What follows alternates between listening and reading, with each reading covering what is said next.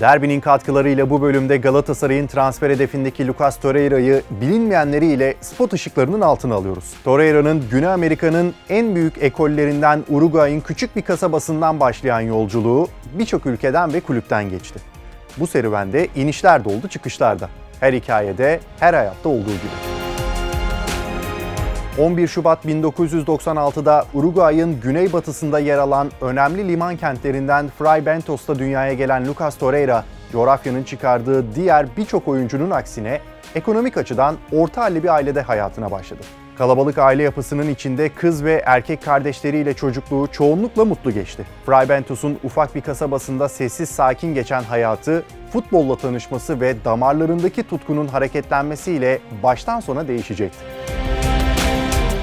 Kardeşleri içinde enerjik ve atletik yapısıyla fark edilen Torreira, ilkokul yıllarından itibaren spor dallarında hep başarılı oldu. Futbolla tanıştığında fiziksel yatkınlığı, futbola olan tutkusuyla birleşince Torreira için futbol bir spor olmaktan çıkarak kendisi ve ailesi için hedef haline gelmeye başladı. Lucas Torreira ailesine ve kökenlerine içten bağlı, sadık bir oyuncu profili olarak dikkatleri kariyeri boyunca çekti. Öyle ki maçlarda sağ bacağının tozluğunun kapattığı bölümüne yaptırdığı ilk kulübü Dieciocho de Julio logosu da bunun en büyük kanıtlarından biri olarak karşımıza çıkıyor. Bölgenin yerel takımlarından Dieciocho de Julio altyapısında kramponlarını ayağına geçiren Torreira yeteneklerini önce bölgede daha sonra da Uruguay çapında tanıtma fırsatını yakalayacaktı. Yetenekliydi. Yaşıtları gibi büyük kulüplerde oynama hayali kuruyordu.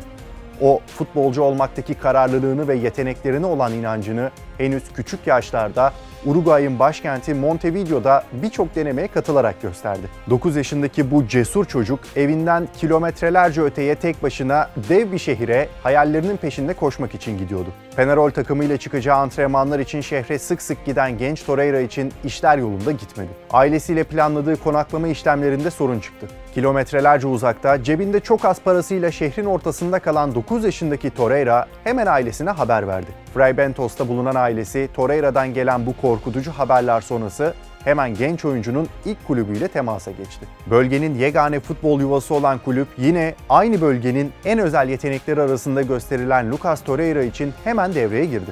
Gerekli işlemlerin tamamlanmasıyla küçük Lucas evine hem ailesine hem de ilk kulübü Dieciocho de Julio'ya geri döndü. Kulübün bu hareketi Lucas Torreira'yı derinden etkiledi.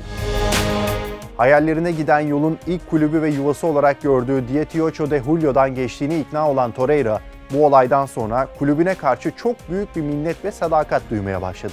Hem kalbine hem de sağ bacağına kazıdığı kulübü de onu bağrına basarak karşılık verdi. Duyduğu minnetiyle çocukluk yıllarını geçirdiği kulübünden 2013 yılında 17 yaşına geldiğinde tekrar ayrılık vakti gelmişti. Geçirdiği süreçte hem mental hem de fiziksel anlamda kendisini geliştiren Torreira'nın hedefi artık Avrupa'ya açılmaktı. Başkentte Montevideo Wanderers genç takımı denemelerine katıldığında kariyerinin önemli bir dönüm noktasına gelmişti. İtalyan ekibi Pescara'nın Latin Amerika Genç Oyuncu Programı kapsamında şehre gelen scout ekipleri tarafından gerçekleştirilen denemelerden İtalya'ya götürülmek üzere farklı yaş gruplarından 5 oyuncu seçilmesi planlanıyordu.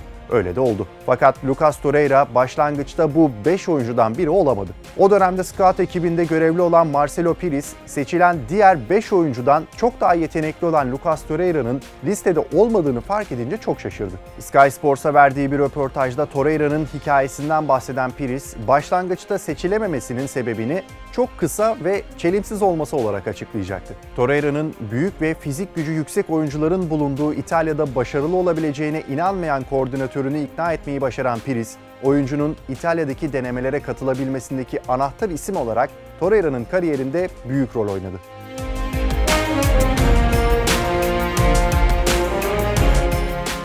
Öyle ki İtalya'ya giden oyuncular arasında Piriz'in en yetenekli olarak gördüğü o kısa ve çelimsiz çocuk Pescara'nın yaptığı denemelerde İtalya'da kalmaya hak kazanan tek oyuncu olmayı başardı.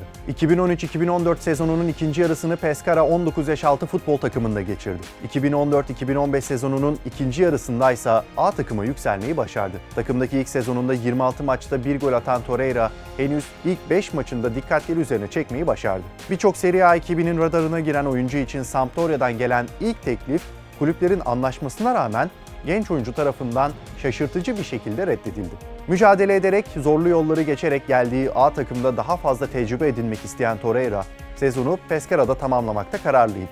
2015-2016 sezonu başında Sampdoria'ya 3 milyon euro bedelle transfer olan Lucas Torreira, daha fazla forma şansı bulacağı Pescara'da kiralık olarak formu giymeye devam etti. 2015-2016 sezonunda toplam 32 maça çıkan Torreira 5 gol katkısını bir de asistle süslemeyi başardı. Pescara'da bulduğu forma şanslarını iyi değerlendiren Uruguaylı, Seri B ekibinden bonservisinin sahibi Sampdoria'ya geri dönerek artık hedefini Serie A'da düzenli forma giymek olarak belirlemişti. Devlerin ligindeki bu küçük ve çelimsiz çocuk hedeflerine emin adımlarla ilerlemeyi sürdürüyordu. 2016-2017 ve 2017-2018 sezonlarında Sampdoria'da ortaya koyduğu istikrarlı futbol onu hem çocukluğunda ayağına kramponlarını geçirdiği ilk günlerde hayalini kurduğu Premier Lig'e hem de milli takıma ulaştıracaktı. Serie A'da geçirdiği iki sezonda toplam 74 maça çıkan Lucas Torreira 4 gol ve 2 asistle oynadı.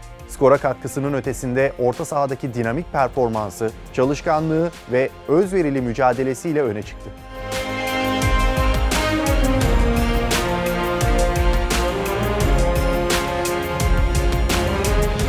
2018 Dünya Kupası'nda ilk iki maç geride kaldığında hala takımın ana parçalarından biri bile değildi. Uruguay'ın Mısır ve Suudi Arabistan'a karşı oynadığı ilk iki grup maçında sadece 34 dakika süre almış, rotasyonun bir parçası olarak takımda görevini bekliyordu.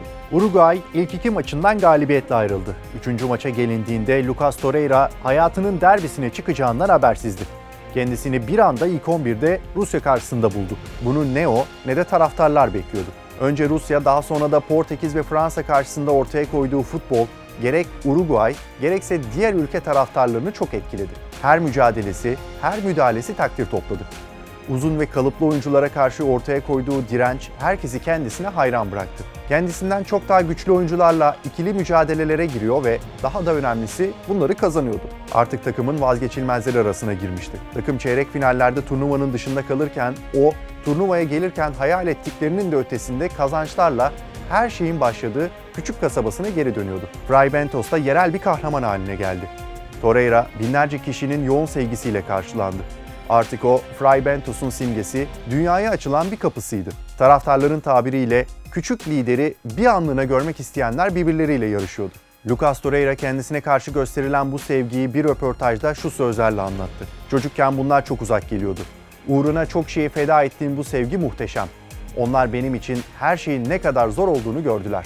Turnuva dönüşünde dedikodular hemen başladı. Arsenal, Uruguaylı Yıldız'ın performansından etkilenmişti. Sampdoria yönetimiyle görüşmeler de fazla uzun sürmedi.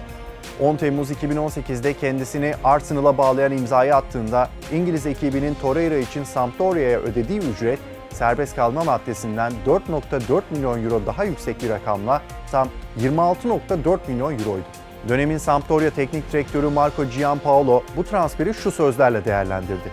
Torreira 1.80 olsaydı değeri 100 milyon euro olur ve dünyanın en iyi defansif orta sahası kabul edilirdi.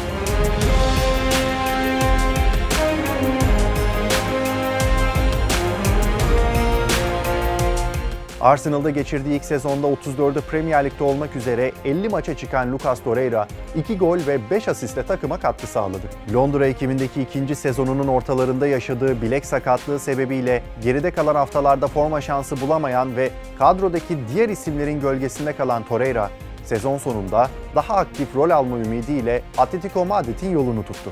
2020-2021 sezonunda La Liga şampiyonluğuna uzanacak takımda orta sahada önemli katkılar veren Uruguaylı oyuncu 5'i Şampiyonlar Ligi olmak üzere 26 maçta oynadı fakat skor katkısı 1 gol ve 1 asiste kısıtlı kaldı.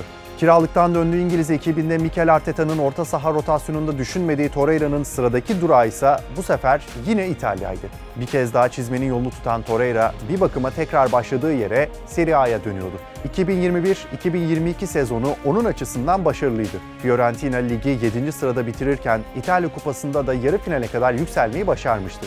Bu başarıda 5 gol ve 2 asistlik katkısıyla ve orta sahadaki etkinliğiyle büyük pay sahibi olan Torreira, sezon sonundaysa İtalyan ekibinden beklediği karşılığı bulamadı. Geçirdiği sezondan ve takımdan memnun olan Lucas Torreira takımda kalmak istediyse de Fiorentina yönetimi satın alma opsiyonunu kullanmak istemedi. Torreira sadık ve tutkulu yapısıyla bağlandığı kulübüne ve taraftarına sosyal medyadan yaptığı paylaşımla veda ederken hayal kırıklığı her cümlesinden anlaşılıyordu. Üzgünüm, burada kalmak için elimden geleni yaptım ama birileri bunu istemedi. Uruguaylı Yıldız evinde hissettiği Fiorentina'dan tekrar İngiltere'ye döndü. Kariyeri belirsizliğin tam ortasında duran ve 2023 yılına kadar Kuzey Londra ekibiyle sözleşmesi bulunan Lucas Torreira şimdi Galatasaray'ın hedefinde. Bu tutkulu Latin futbolcu aradığı aidiyet ve adanmışlığı Galatasaray'da bulabilir mi? Belki de futbolun bir spordan öte olduğu Süper Lig onun için yeni ve güzel bir başlangıç için doğru duraktır.